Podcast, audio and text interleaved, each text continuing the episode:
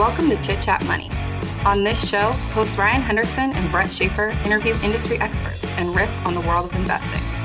As a quick reminder, Chit Chat Money is a CCM Media Group podcast.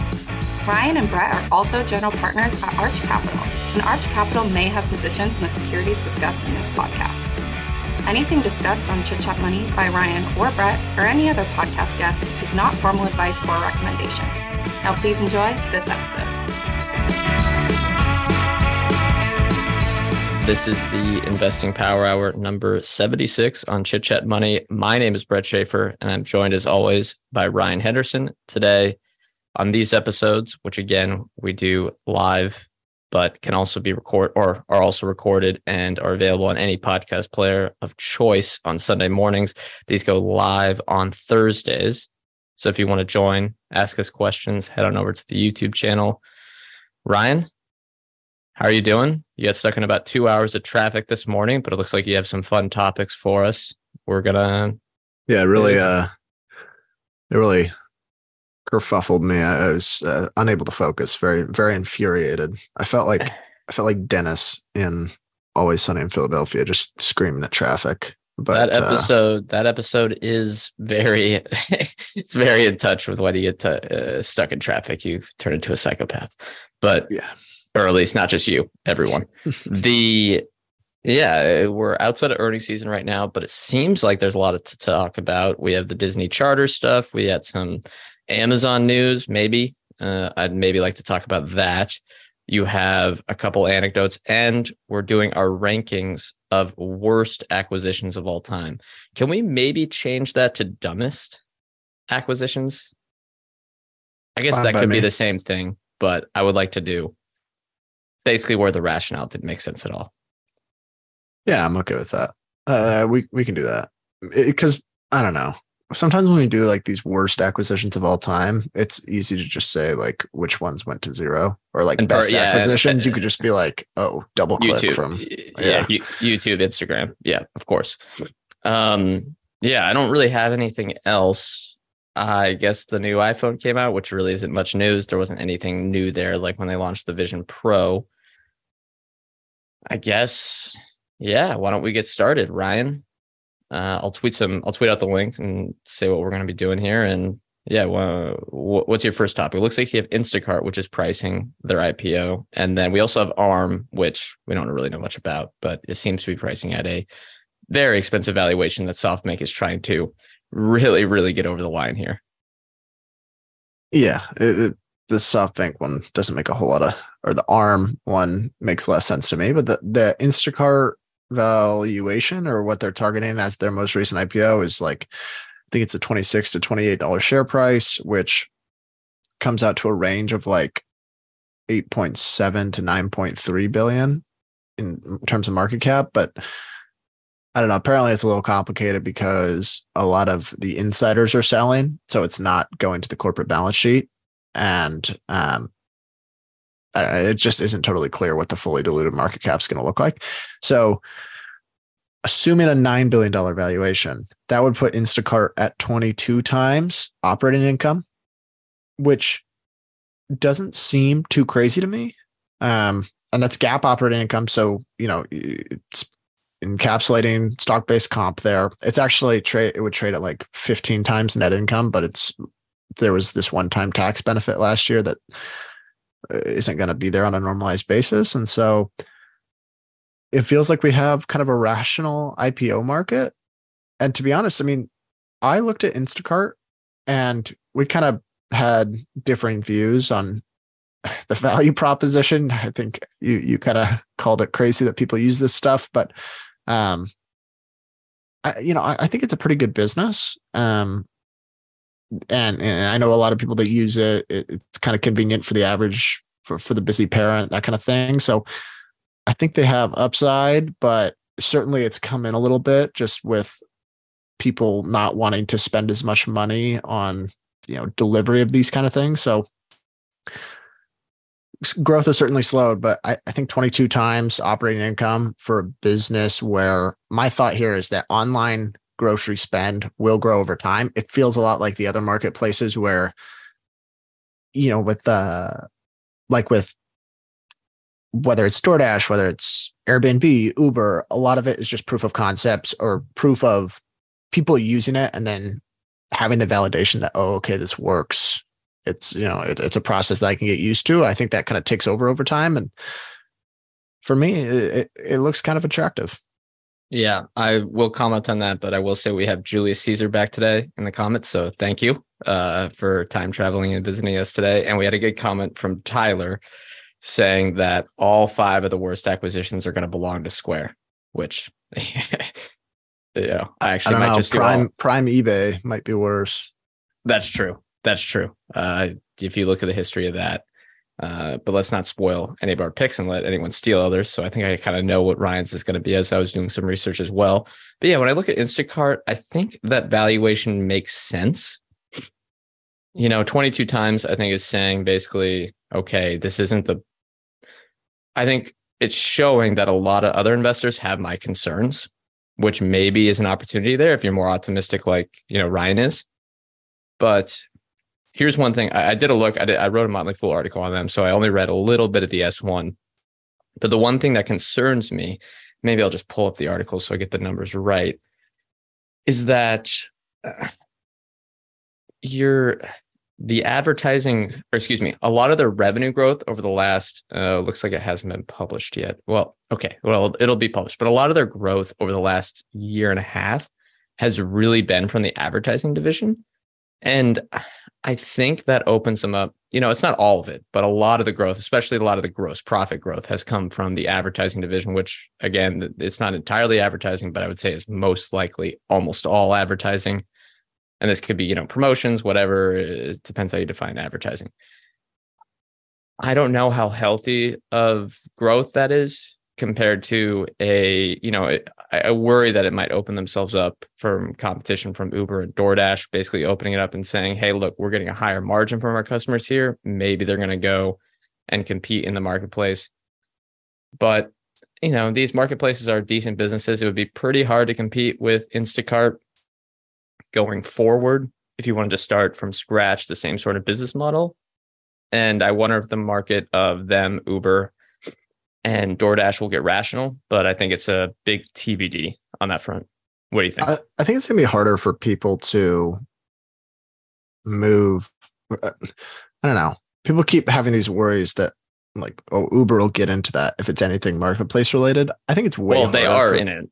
Yeah, but Instacart's the leader, and I think Instacart's going to grow its lead. Lyft was in the same market as Uber. I think the I think the big names in their specific markets, food delivery, DoorDash, Uber, ride sharing, grocery delivery, Instacart will continue to be the leaders just from the name notoriety. Like when yeah. people think I want my groceries delivered, I think the first thing people go to is Instacart. Hey everyone, before we move on, I want to talk about our friend Alex Morris. He founded the Science of Hitting Investment Research Service. And one of the benefits of being hosts on a podcast is that typically your sponsors will comp you the service. The, whatever they're selling, they'll usually give you an example of the product. Alex did that for the first year with his product uh, a couple, I think it was a couple years ago. And since then, Brett and I have both decided to buy it ourselves. We are loyal followers of his service Alex spent a decade working as a buy side equities analyst before launching this thing. And it is really, really high quality equity research. And he's 100% transparent with all his portfolio decisions. I really think this is kind of the best you can get for his price. Right now, it's $349 a year. But earlier this week, Alex announced a pricing change for the Science of Hitting Investment Research Service, the first increase since it really launched and the pricing change will go into effect on Tuesday, September 19th, after the market close. Importantly, all subscribers will be grandfathered in at their current subscription price in perpetuity. So, as I've mentioned before, we're both longtime subscribers. We highly recommend checking it out before those price changes go into effect on Tuesday. Anyways, I think that's enough. Brett, anything to add? I would say that if you're listening to this episode, it is probably on Tuesday the 19th. So you should check it out today. If you like Alex, you've probably heard him on the show before. If you like his research, this is the time to to try it out. subscribe, and you get grandfathered in with that lower price for life. We really think it's worth the money. So check out the service at thescienceofhitting.com. That's thescienceofhitting.com. Yeah, and look that that sort of makes sense, but um, let me try to find a chart here of let's see. Yeah. Okay. Well, if we look at eh, I can't find a good chart here going back to like 2015, but the food delivery shifted the dominant market player, you know, uh, quite drastically. I mean, Grubhub used to be the leader and then DoorDash came in, flooded the market with money. Yeah, SoftBank might be a part of that because they just gave everyone billions of dollars, both Uber and DoorDash.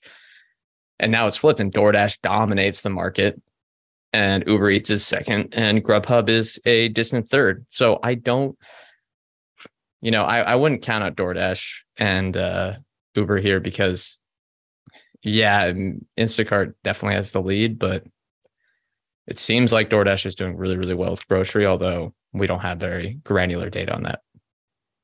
Could be. Yeah, it could be. Maybe that's part of the reason for the slowdown. They didn't really talk that much about and I was looking at the revenue year over year. Transaction revenue is still growing. I think it was 13% year over year, if I'm not mistaken, in the most recent quarter. And advertising was growing at like 20%. So it's uh, off of a smaller base. So I think nominally transaction revenue is probably still growing about on par with advertising, it uh, that that might be a reason for part of the slowdown. The only thing that really concerns me, and I needed to find some evidence to support this. I, had a feeling most IPO returns end up quite poor, but I wasn't 100% sure, so I wanted to confirm my bias. Um, I found this chart. I don't know. Can I share my screen? Oh, let me let me give you access.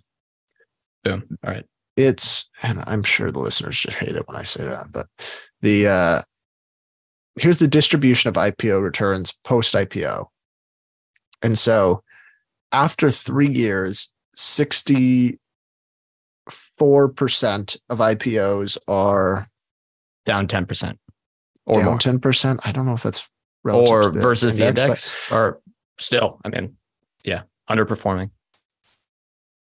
29% are greater than 10% return. So maybe this wasn't quite as bad as I was expecting, I guess, but the it just feels like you're at risk to lose a lot of money when investing in any of these things. Like uh, I'm sure some of these were and I bet following 2021 it's going to distort some of these numbers because it's going to be like make it look worse 90% yeah. if yeah. they include SPACs.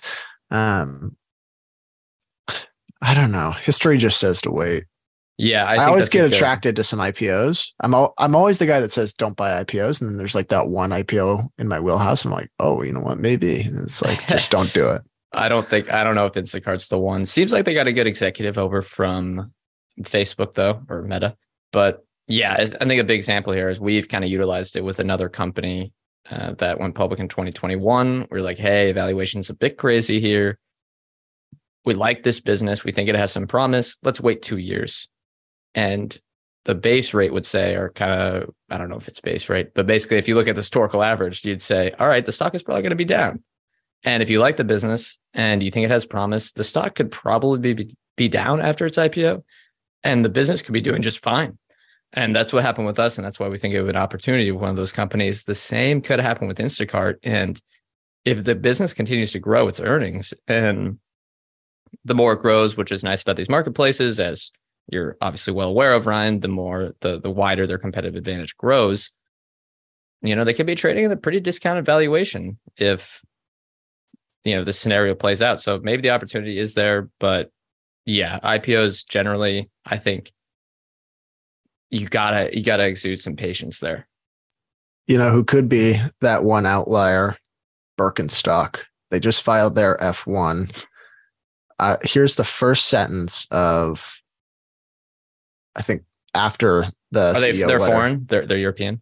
Yeah, it says we are serving a primal need of all human beings. All right, boom, I'm in. Don't say we say are a footbed company more. selling the experience of walking as intended by nature. Yeah, this yeah. is only the beginning. That is perfection right there.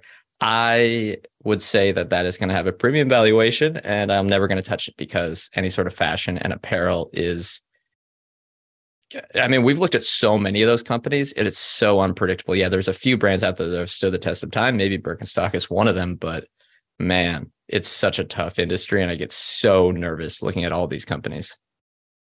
Hey, if it's anything like Crocs, it's going to have the most insanely be... volatile stock out there. Hey, Crocs has been a massive outperformer over the years. I know, I know, I know. It's, I wonder uh, the last the last 10 years, right? I wonder if this thing's profitable. Birkenstock? Oh, 100. It's got to be. If it's not, I'd be shocked. Crocs is actually down too um, this year. Maybe a time to take a look at it again. We just actually we had an interview with uh, our friend Jacob Franklin discussing Crocs. If anyone wants to take a look at that, I believe that was like two months ago. But yeah, Ryan, do you, do you get the numbers? Are they are they profitable? Adjusted EBITDA margins. The first thing I'm saying, uh, thirty five percent. So I'm well, assuming, let's, unless let's they're unless they're granting thirty percent SBC as percentage of revenue. Yeah, they're uh, man, they got all these like predecessor, successor income statement stuff. Uh, makes it a little complicated. Six months ending March 31st. So the first six months of this year, operating income was 106, no, 118 million on 644 million dollars in revenue. And what what's the value? I hear the valuation is going to be eight billion. That would market Cap, the, the market cap. Yeah, that's what I heard. It's like 80 times earnings. Well, is that was that wait, what was that 118 million for the for this year or six months? Yeah, but they have a ton of interest expense, it looks like. Mm, well, hopefully they raise some money and pay down that debt. Well, I, I, I hate saying talking about this type of stuff when I haven't read the S1. Maybe, you know, it could be a fun theme to do a bunch of S1s. We could do Instacart, we could do Birkenstock, we could do Turo, and we could do ARM. That could be a fun month. But I don't want to do arm. Yeah, that's actually way too hard. It's it's like all right, we had this. Yeah, it's it's impossible to figure out. We could do okay. a theme of most egregious S ones, or like most egregious TAMs. Yeah, that could be that could be a fun one. Okay, we have a comment here from Tyler. Oh, why did I type that? Says a successful advertising scheme is hard to run. It's interesting that Instacart seems to have built one. Grocery sell space charges being a good analogy to carts advertising, meaning Instacart. I think that makes sense. Yeah, like charging for shelf space. I think another example, which I, we when we looked at Uber, we thought was probably the most bullish opportunity for them is promotions for the Uber Eats offering, which could also lead into their grocery stuff as well. Yeah, it seems like a very rational opportunity, very similar to Amazon. You just copy that sort of model. Makes a lot of sense, but the big concern in that industry, maybe as we wrap things up for me, is that DoorDash is crazy. That that's honestly my biggest concern. Could be. I mean, if you think have about, you ever listened to them? They're crazy. They think they're going to disrupt Amazon. No, I, I really, admittedly, have not paid that much attention to them. But the, uh, what was I going to say? Uh, if you think about it from a brand's perspective, like I don't know, Pepsi or something like that, if you can target someone at the point of the transaction when they're ordering stuff, it seems like a very like very valuable digital real estate as, uh, you know as a place to kind of market to, especially if you can oh, yeah. get insights on like if they've added two bags of chips or a bag of chips to their cart, promote Pepsi, that kind of thing. It feels like just kind of a, a, a great place to be. But yeah, I'm not I mean, surprised it does well. Yeah. And this is not, this would probably be different than the food delivery business, where I would say it's like, I, I would worry that the business model is not that sustainable because uh, eventually the prices they're going to have to pay these uh, delivery workers and the prices that restaurants are going to want to you know the margins don't make sense across the board sometimes with that business but with grocery delivery it seems like it could make a lot of sense we have uh, andrew marshall in the house thank you for joining again we just had a nice call with them over at capital mindset speaking of grocery we talked about Sprouts Farmers Market, which will be up on their YouTube channel at some point in the near future. So we'll point anyone uh, to that. Uh, so again, yeah, I don't know. We got some other comments in here. Did Anything you else on Instacart or no. Ryan? Did you see this headline that Disney CEO Bob Iger wouldn't give up his office to Bob Chapek because he loved the shower so much? Yeah, he's you know, there's a there's a few people out there that I used to admire a lot, and I've learned a lot about them in the last five years in the business world. Well, I'll mention the others, I guess, because don't want to just disparage a bunch of people, but Iger has he's he's a bit unique, and I wonder about his ego. I saw someone did like an edit where you know his book is called Ride of a Lifetime, and they Oh, were yeah. like round trip of a lifetime. That's like- yeah, uh, it's that was that was Romnick, right? uh, I yeah, I think so. Nice, nice friend on Twitter. Good follow. I believe he's still living in India, so very great insights on that market. Uh, Let here's me. Oh, sorry. Go ahead. here is a tweet I put out, or a post, I guess you're supposed to call them now. Still going to call them tweets. All right, this is a double. I believe it's called a pair trade, but honestly, I don't really know the, the definition. I think you'll understand. So here, here it is. First one: long Amazon, short Shopify, plus long Charter, short Disney. What do you think? Does this outperform? Don't know Charter well enough.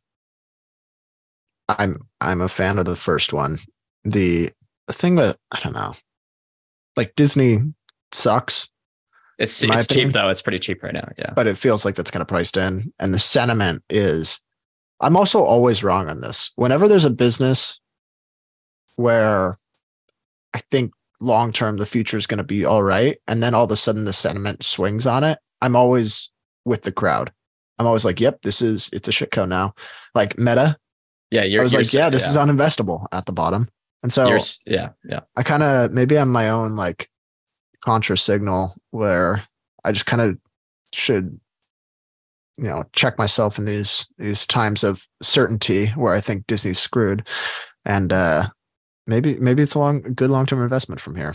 Yeah, Meta's a good one to learn from. I think from there, I think it's an example of your sentiment is my opportunity. Maybe to to steal the Bezos quote, that can be, you know, for anyone that has high conviction in Disney right now, the sentiment is really poor. And I think if you're right, like, I, look, I'm pretty bearish on ESPN. I really, I really am.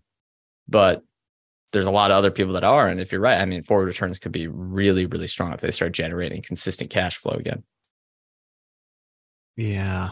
The thing is it, it it's going to from my view, it's not like the sentiment is just so far off base because of previous financial results. It's going to take I would imagine a real shift in strategy and like a change in execution for this thing to work out. So you kind of have to ask yourself, is Bob Iger the right guy to do it? Yeah, And that's where I kind of lack belief is it it felt like he was the right guy over the last decade. But really he left this kind of bag of crap for the successor. And then he kind of comes in trying to act act all like a hero. It just doesn't seem, I don't know. yeah, You can Well- see how you can see where the cracks were when he left.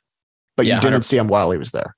Yeah, hundred percent. And look, this this new deal they did with Charter really shows that they're losing their leverage. I think, and it's going to be a tough needle to thread. But we talked about Disney, I think, for like four straight shows, even the one that that I wasn't on, even though I, I did listen to that talk with uh, Jason.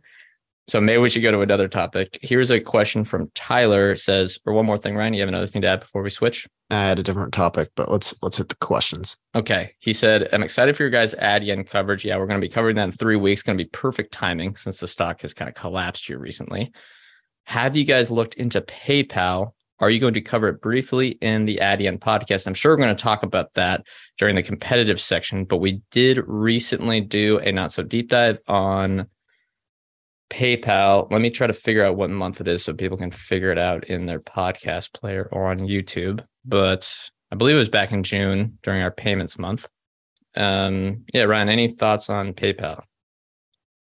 Uh, Yep, June 6th. All right. So everyone just kind of search it through there. You'll find it on June 6th. well, I'm I'm a little bit skeptical. I think the threat from the mobile payments providers, so the the Apple Pays, the Google Pays, that kind of stuff is a little. Some people have dismissed them, but I think it's real. And I think as more people, I mean, it's certainly been they've been stealing share in terms of transactions. That's kind of no secret. But I think the more people use them at point of sale systems, the more comfortable they're going to feel using them at checkout digitally. So I think they will steal a lot of share from PayPal branded checkout. That's kind of my concern. Yeah, I mean, Google Pay is so nice, dude. It's so nice. I mean, because especially if you use Chrome for all your browsers, it just automatically updates your card once you put it in for everywhere. And then all you have to do is use your fingerprint or whatever ID you want to use, and boom, you can pay for something. Well, you're gonna have to be an Apple Pay guy now. No, I actually, you know what? What's interesting is uh, if we want to talk about anecdotes on iPhones, I did switch, and I do have some anecdotes on that. I would say there's some things that are better, some things that are worse uh, across both, as people might expect. Google Pay, I would say, is significantly better than Apple Pay. Apple Pay was a little clunkier. Google Pay was it was nicer. I actually re-downloaded Google Pay, and I used that instead because specifically when I'm on my other devices, you're on Google Chrome, it updates automatically. But, but in, in the end of the day, you're you're an iPhone user now. Yes, that is correct. You want to give some some anecdotes? Mm. What do you mm. think? A couple well, weeks in, you've been uh, you've been on the other side of the war for a while. Yeah, I know it could give some good perspective. Uh, let's see. One thing that I thought was interesting is they make WhatsApp way worse on iPhones than they do on Android. So I think Meta probably has some gripes on that. Um, and definitely that's because Apple does it on purpose other one, the blue messages thing is what like I don't know. I don't I don't I don't understand the hype, but maybe it's because I'm not really I just use messaging for you know not much. I don't know. I just use it for information. I'm not much of a messenger. You message, uh, you message for functionality, yeah, for yeah, exactly. Other people seem to be quite happy about it, but I don't really get it. Uh, but whatever, they seem to be happy, so you know, good for them. Uh, let's see, what other things are better? I mean, I would say I don't like the face ID thing versus the thumbprint. I like thumbprint much better. I think it's much easier.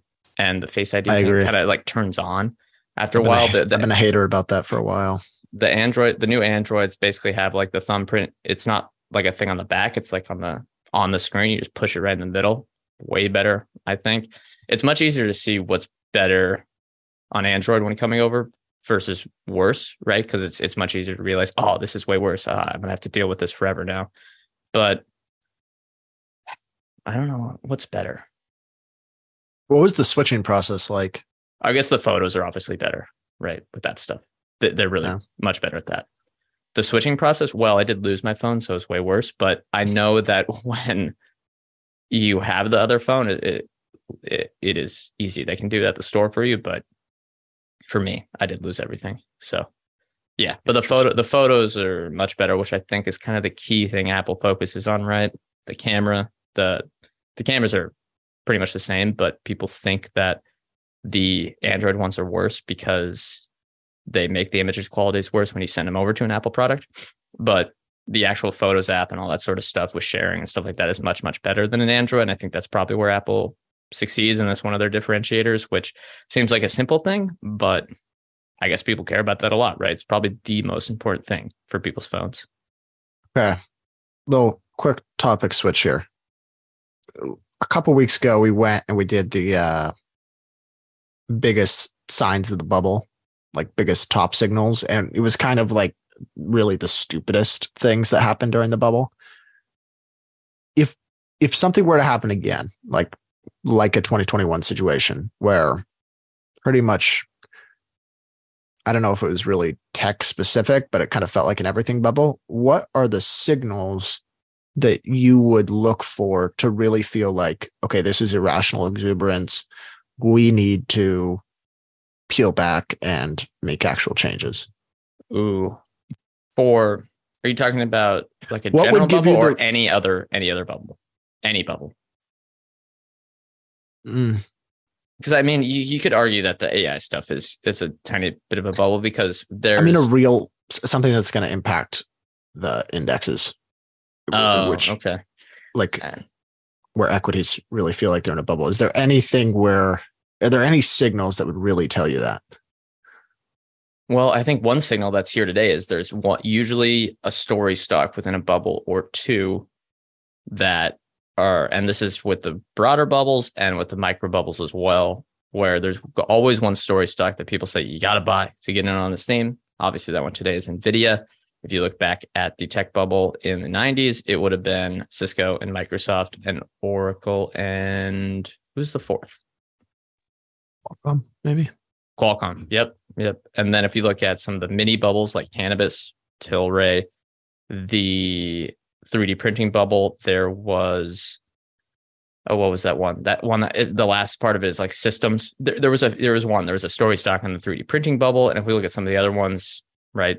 Uh what are the other mini bubbles from recent years? Ah, whatever. But yeah, there, I think a story stock is one of the key points there that kind of gets me nervous today with Nvidia, but it doesn't seem like that has proliferated to the entire market. Um, yeah, that's harder to quantify, though. I'm, i mean, like, I don't know. A okay, story stock. One, I think it's. I think it's pretty easy to see when there's a story stock.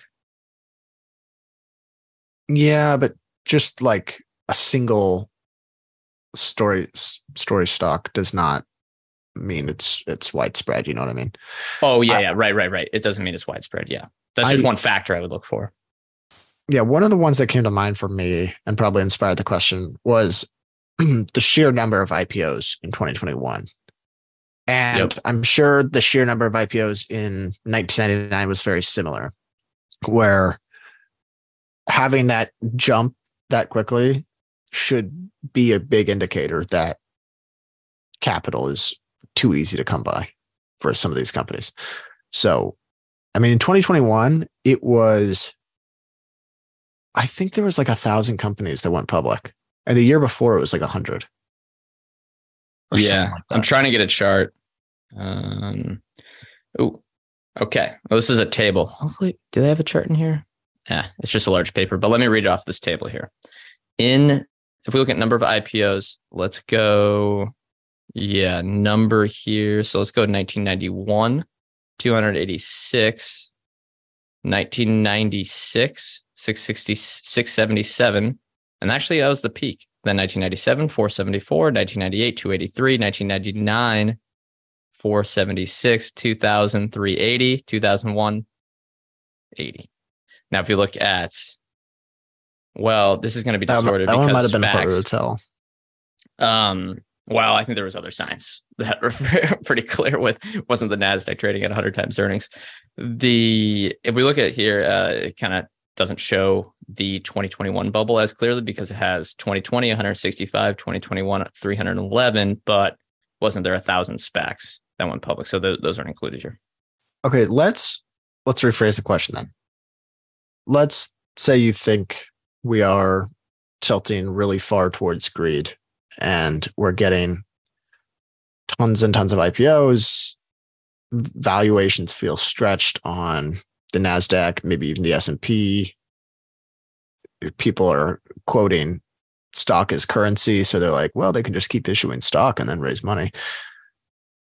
What would you change relative to what you did last time, portfolio wise? Well,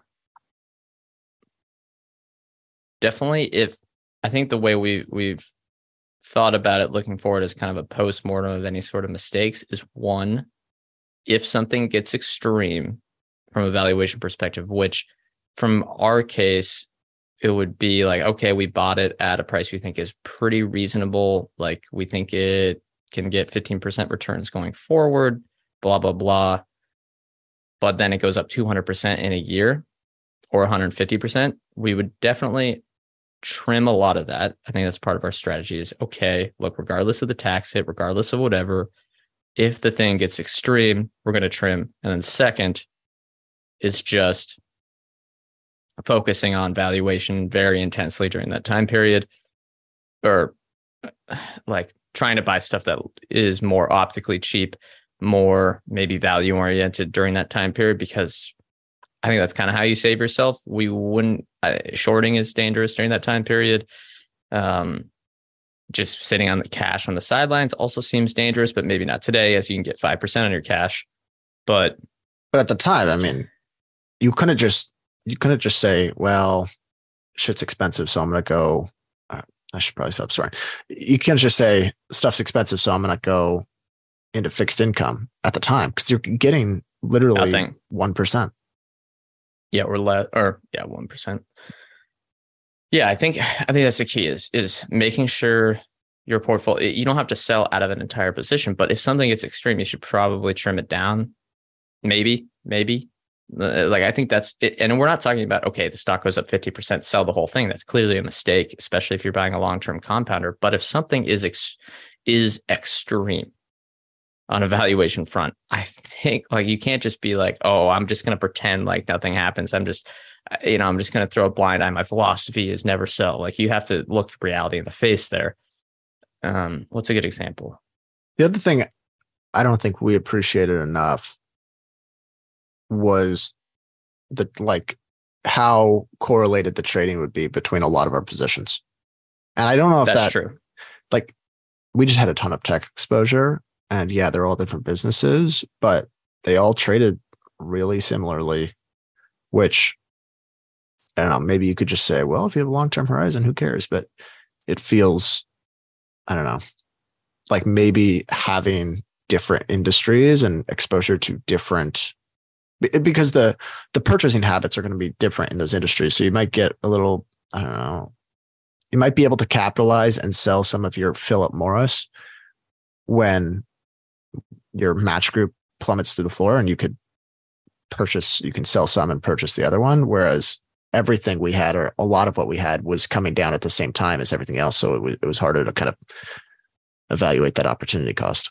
Yeah, and it takes years to build up the muscle here, and we're still have a goal of kind of building up this muscle, and it doesn't have to be exactly how we're doing it, but I think you can get in trouble if you only target a certain factor, po- portion, or sector of the market where a lot of people that are listening to this, individuals will target technology, consumer technology, and large caps, right? Even if you're Where- not doing it on purpose. Even yeah, yeah, and we, we did that as well. It's a mistake a lot of early investors make. We have made that mistake. And I think trying to build up a muscle of the one we're kind of trying to target at is micro cap, small cap, deep value. And we're trying to learn how to be better at that. We made, I think, you know, one good investment there, one bad one, uh, or maybe two good and one bad one. We'll see. TBD, right? I think building up those different types of muscles can be very helpful because a lot of the times when, say, large cap or the e- the easiest example is the most recent in 2021 when these stocks just went crazy. A lot of them are up 100%. The buying opportunities are very terrible. You know, there's nothing really to buy in that industry. You're probably going to want to trim down those positions if you own them. But deep value micro cap and deep value small cap looked pretty attractive if you could find the right opportunities there.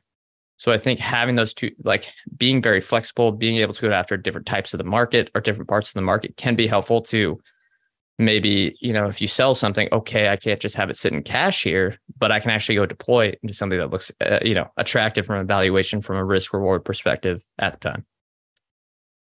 Yeah, I think that makes sense. All right. Um, Easier said Do- than done, though, where it's, it's taking us multiple years to, it's hard to, to learn to get better at that. It's not something that you can say, oh, I'm going to buy small caps now, deep value. You gotta, you really gotta learn. all right. We do have a couple comments from Tyler in the chat. What do you guys see as the future of the media landscape? A complete unbundled streamer world or bundles of streamers? Will the internet slash cable companies own the bundle slash customer relationships? Thanks. No clue. Beats me. no idea. That's why I'm not touching the industry. I like video games a bit more, but I don't know. traditional Mm. media space is is tough. Well, I think you could say we like video games more than media. You know, video games might be a little Still don't like them that much, but Yeah. and it i think the longer that we've owned video game businesses the less we've grown to like or in my case the less i've grown to like them um and i think a lot of that is just dealing with the creative talent is difficult like you really have to spend a lot of money to have them you got to keep them really happy and there's just a lot of problems that come with that but on the linear media side i don't know it feels unsolvable for me Yeah, I don't know what's going to happen and yeah, I we've talked about this a lot. I don't really want to talk about it again because I don't I don't know. And I think that's why you probably need a big discount when looking at some of these companies. Okay, do we want to do Mount Rushmore of dumbest acquisitions? Sure, sure. I didn't write anything down, but Neither did I. you go first. Okay. Uh, I wish I had more time to prep. Uh, I'll, I'll take. I'll take Square with Afterpay. I thought it was really ridiculous. All right, that's a good first one. I am going to go, and people might, I guess we are talking about Disney again. Disney acquiring Fox, Yeah, that's a good one. Seventy bill, right? Seventy. And you know what's okay? There was a comment about this in the in the chat. He Bob Iger made good acquisitions. But if you Intel make Fox, Intel if you make three good acquisitions at twenty billion dollars a piece, and then you blow it on a seventy billion dollar acquisition, I mean, you got it with the acquisitions. I think he, I think he kind of ruined his reputation with that Fox acquisition, and he ruined his track record. Yep. All right. What's your next one? Man, I'm trying to think of some of the ones from last year where it just the tie-ups didn't make any sense. What about FTX? Any anything from FTX, right? Or maybe we should say that that was just crazy. Did FTX buy a bunch of stuff? Oh yeah. Oh yeah. Oh, I didn't even know that. They took like a stake in Robinhood, or maybe that was SBF's personal thing. I think they bought Voyager. Someone they, they got tricked into buying this company called Voyager that was completely bankrupt and a huge liability from a credit perspective, but that could be the wrong name there. Yeah. I mean, they were just on drugs and honestly, whatever they do a document that I- I'm really hoping that book is is good. Uh, but I mean, everyone, all these, everything in like on Google is all about like the dot com stuff, which I bet the Time Warner AOL one was horrible, but just really wasn't around to know Yeah, how I dumb mean- that was. you know, What's the one AT and T just did? with Time Warner, Yeah, it was Time Warner. It wasn't Time Warner AOL. It was AT and T Time Warner. I mean, that one's pretty bad. You want to take that for your second? I think yeah, I think the the ones where you try to get into a new industry by just making a splashy acquisition, just I would be surprised if there's any examples of those that went really well. Yep, I would agree. Now, Tyler's taking my second one here, and it is going to be Tidal from Block. Uh, I would qualify that as not the largest, you know, incineration of capital. After That- that was dumber. much larger, but Tidal That was dumber dumber. than Afterpay. It's dumber than Afterpay, but obviously it's not going to have as big of an impact on shareholders. All right, what's your third? I'm hoping I got one as my third that I hope you don't take. Let's see. Were there any horrible ones from? Oh, locker room, Spotify. yeah, yeah, yeah. That's dumb. Talk about just chasing the trend. And I think we were too blind to see this for a while. At least just 50 million. Yeah. At least it was yeah, just- it was small, but it was dumb. It was, yeah, clearly dumb. They, it feels like they always just kind of tried to skate wherever things were popular. Live audio, I, I'm, it's so funny to me that that's just been such a flop. People were saying it's like like it's gonna replace social media. Yeah, that that was hilarious. Remember when we tried to? We were like, okay, let's download the app, see what this is all about, and it was just empty. It's totally Like, empty. It was like, me, uh, you. It was like we were doing like a phone call. It was a little crappy quality, and then some random person hopped in. It was like, "What's going on in here?" I was like, "Okay, this is weird." Yeah. that was a bad one. All right, All right, here's my third, and you're gonna you're gonna groan when I take this one. Altria and Juul. uh, yeah, that's a good one. That that was uh, they tricked him. They really tricked him. They knew they had these liabilities coming because they were targeting ads to teenagers with nicotine products, and they dumped a bag on them for thirteen billion dollars. What's the other one that they bought? Uh, Cronos. Yeah, can we? You want to double dip on that one? Yeah, that one was stupid too. Okay, I'm curious if if NJOY will end up that way too. My yeah, vaping's gut reaction is tough. yes. Yeah, vaping's such a hard market. Uh, okay, my last one. Unless did you take that or for Cronos or no? Yeah, I feel like I'm forgetting about some. Like I feel like Meta's probably had some bad ones throughout history. Hot take, Oculus. Yeah, I mean that's probably been one of the biggest. Like after after the acquisition, it's probably been one of the most wasteful acquisitions. Yeah. Hot take, Oculus. I, I honestly I could get behind that. My last one's gonna be the eBay and Microsoft, or actually, well, I would say Microsoft Nokia. It, could, it was, let me see what year that was. When did Microsoft acquire? This is great audio. Nokia. All right, Google 2014. Five years, at least five years after the iPhone became popular, they bought Nokia. I mean, are you kidding? Microsoft did. Yeah, it oh was God. for seven billion dollars. And then yeah. came the biggest. Uh, well, I don't know if this is at the same time, but the biggest hilarious soundbite from Steve Ballmer of "No one's going to ever buy the iPhone. No one's ever going to pay for that. Real business is done on the BlackBerry." Yeah, that's true. Did you watch that BlackBerry movie? I watched it on a plane the other day. No, I didn't pretty good for if you if you for investors. Investors would like it. The the guy that plays Dennis and Always Sunny is the uh, one of the main characters. So yeah, we've got some uh some comments in the chat. Whole Foods. Nah, that was fine. That's fine. I don't think it was that bad. Yeah. Oh, I guess this wasn't like a corporate tie up, but Twitter. Yeah. That's got to be one of the most wasteful. Elon buying it. yeah. Hey, who knows? The turnaround story's coming. yeah. No, I think it's clearly clearly at this moment, it's clearly bad. I mean, revenue was down 60%. And what's interesting is that a lot of it was his own fault, I think, but TBD. I think the story's not over with that, but yeah.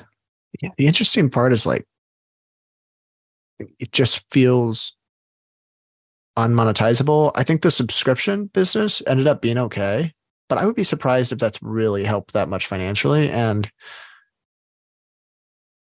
he's made a ton of changes, which is what Twitter was unwilling to do prior to him coming in. And it feels like the changes really haven't made that big of a difference. It's yeah. a, it's a little bit of like, eh, it's kind of ruining the experience a bit, but whatever. I'll stick with it because everyone's on here. You you you made a Threads account. Has anything happened over there? Uh, it's pretty empty, but it's because we're starting from scratch, and I literally just made it yesterday. So, uh, dude, this damn light is so it goes crazy. The uh, well, the listeners uh, can't see you. yeah, the it just changes. Like I, I don't know what's up with it, but it's it's fairly empty. And we made it yesterday. I just made it for the Chit Chat Money account. Which again, if anyone's actually on there, go download, follow us, check it out. But seems fine. Like it, it's pretty bare bones at the moment. But what's interesting is that the products actually work because a lot of the Twitter stuff is so buggy now. Uh, it's very frustrating. So I would I'd rather have a Threads succeed compared to Twitter, but I think we're going to hedge our bets with both. Yeah. Okay. All right. Well, I think that concludes most of the Mount Rushmore. What out of the companies we've owned, what's the biggest like? I wish you didn't buy that the years? Well, the, maybe with uh, HyperConnect. Oh, acquisitions. Yeah, yeah. It's hard though. It's just tough timing on that. It didn't seem that crazy at the time, but clearly they were getting caught up in the pandemic bullwhip. I'm trying to think through all the companies. I mean, uh, you know, you know who went Autodesk on a bunch of had... buying sprees when we owned them was Wix. They bought a ton of companies.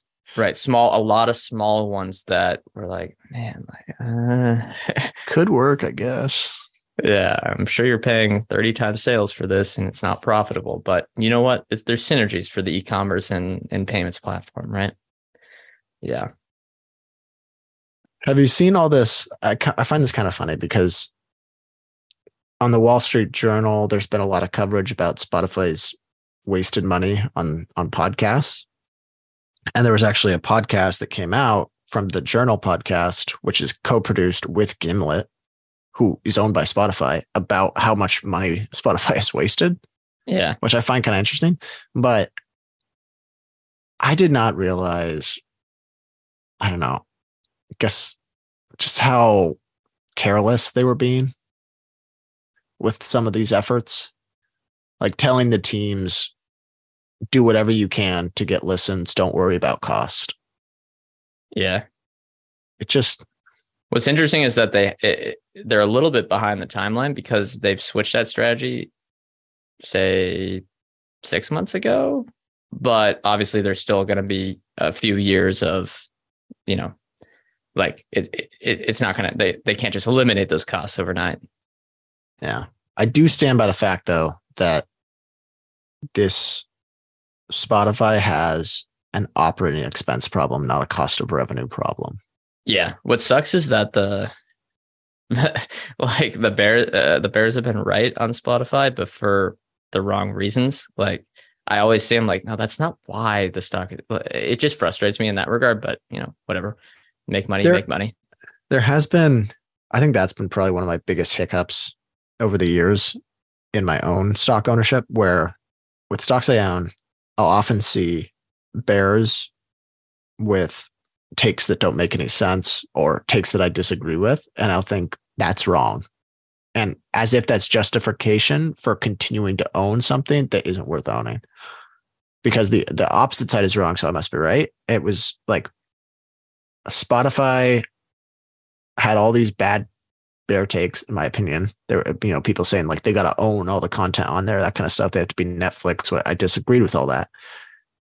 But at the end of the day, the problem was they just hired too many people and they Yep. spent too much money when they didn't need to. Yep. Yep. All right. Yeah, I totally agree. No, no further, no further comments. Uh, anything else? Do you We see Am- or I got a question here. Ooh, Do you guys go. have any thoughts about Amazon trying to dominate the entire end to end logistics of third party commerce? Tyler was reading my mind because that was a back. that was exactly what. Uh, oh, he said I had a great tweet about it. I did think that was funny. Did you see that? Uh, yeah, yeah. I saw that. Yeah, sorry, I was nodding my head and drinking, so I didn't want the microphone to pick all Okay, that so up. here, here's what the blog post. Uh, just scroll through my tweets and find it. Hopefully, you can't hear me scrolling. All right. So, new product from them says here's the headline Introducing Supply Chain by Amazon, an automated solution to help sellers quickly and reliably ship products around the world.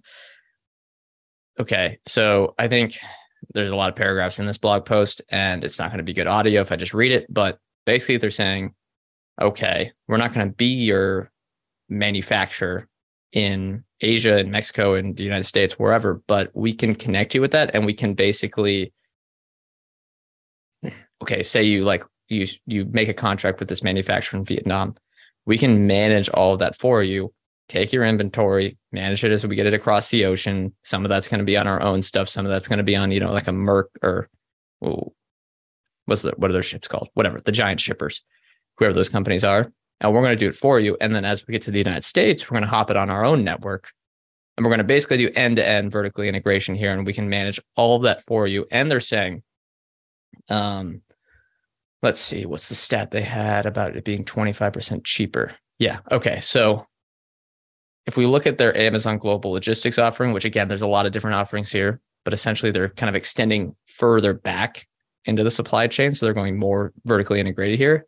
They said their new pricing now reflects a discount of up to 25% on all cross border transportation that is bound for Amazon warehousing, further reducing costs for selling partners using supply chain by Amazon. They also had another stat here that FBA, which is fulfillment by Amazon, they're, they're more closer to, you know, once they get to the warehouses in the United States, has become a very valuable service for our selling partners, offering a fast and reliable fulfillment service that is, and this is the important part, on average, 70% less expensive than other fulfillment services.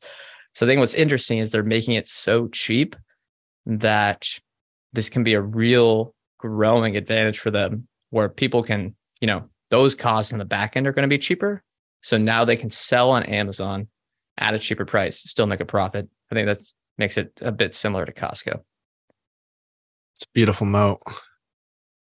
Yeah, and for anyone that doesn't reference it, the tweet was, "Give me a shareholder base with a long enough time horizon, I can vertically integrate the world." I think that kind of sums up what they're trying to do here. It's their what's interesting. I thought they didn't really have much vertical integration left, but they they're they're still really going after it. I, it's ambitious. Yeah. They continuously find new ways to kind of expand their infrastructure moat, which I would, would have been. I mean, they are gonna. Oh, I can I can picture a world where they're shipping everything, and that would be nice. would Would you be surprised if they bought a? What do they call those? The the giant ships. I forget the names on it. You know the the freight uh, liners, the giant ones. Would you Would you be surprised if they bought one of those? I'm gonna say yeah, just because I would prefer they did it on their own. They, they've never really done that before, right? In terms of when they build out their fulfillment network, it's never been through acquisition. It's always primarily been through we're going to build it ourselves. Oh yeah, no. So no, oh, you I mean like a specific ship, a, a, little not a not a company, but you know, getting a ship. I think that would be a yeah. bit. I would get a bit nervous about that, but I wouldn't be surprised, right? Because a lot of the uh-huh. stuff's coming from different areas of the world, and you can say, "Look, you hop on our ship, you're part of the network." Do they have it's, their own ports? No, I think that's not going to happen that would be quite quite or hard. Maybe even their own subsegment of a port. I, I, I don't know. It's, given how much they process in terms of volume, it wouldn't surprise me if they had their own. There'll be a world with with their own ships, their own ports, the own Amazon I mean, they, mailbox. I mean, there is there is like plans. Amazon mailboxes at these uh, apartment complexes, big apartment complexes now. Yeah, it's pretty nice. And other shippers use it, but Amazon powers it. Like other shippers can use it, but they're the ones that power the the thing, yeah, i've lived in a place that had that before. I mean, you know, people might be like, oh, they're not going to buy a giant ship, but they have a fleet of like 100 planes now. And I don't think it's that crazy to get into that market, although it's a bit more expensive. Yeah. And it's interesting, I'd say.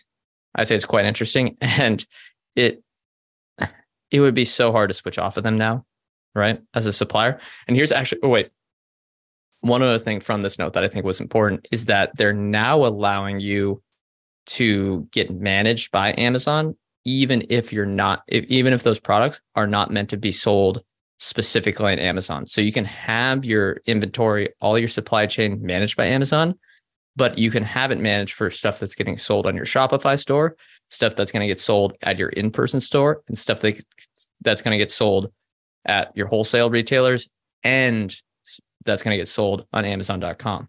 So they're expanding from not, you know, traditionally it, the stuff was really only available for Amazon.com. Yeah, I love that.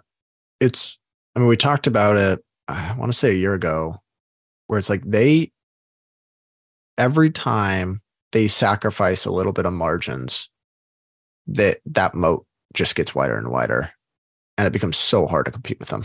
They, I would say their moat in shipping and fulfillment is one of the maybe we should do a Mount Rushmore of moats because I think that might be up there for me. We've done that before. I think when we used to have Ian and Brad join the show, which for any longtime listeners, we are having Brad Freeman back on for an interview on SoFi coming out next week, which will be very fun. The yeah, I think we did that before, or maybe it was like just vague and we said best businesses, but we could come back and try to reanalyze best moats and yeah, I think a little teaser. My number one would be Visa, but I'm a fan of that company. Yeah, Visa's definitely up there. They're all going to be I just, good. I'm reluctant do, to put yeah. anything that's digital, a digital based moat. I'm reluctant to have that be the number one because I, I think with Amazon, it's way harder.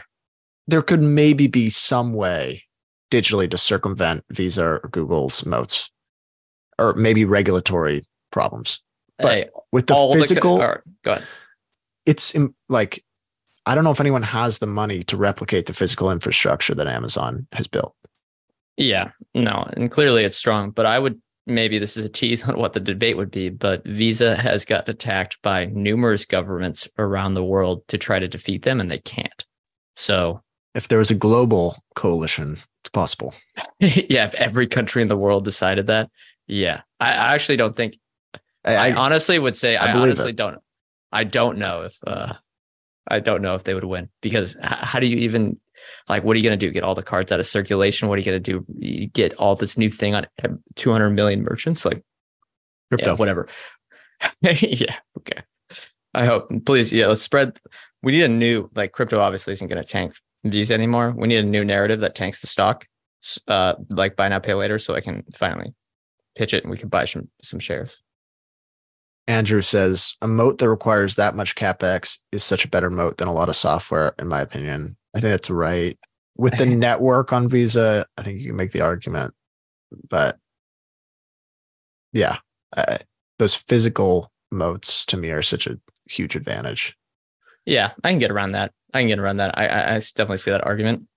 The other part Um, is like, let's say I gave you three hundred billion dollars, and you can build the infrastructure you want to try to compete with Amazon. It might take more money than that. Even with that money, you have to have the expertise and the logistics prowess to really build a, a physical network that works. And I, I just think there's zero chance if, if you gave me all the money in the world that I can make that happen. even if you gave it to the ex like an ex Amazon executive to do to copy like and plus over the Amazon's not gonna like you could copy what they are today, but it would take you multiple years and then you're, you're still behind them. It's similar to Taiwan Semiconductor. You could argue, excluding geopolitical risk, they're one of the tightest moats along with Samsung in the foundry space. Yeah, I mean we, that's a good one. We we could do a full show really describing all these sort of things.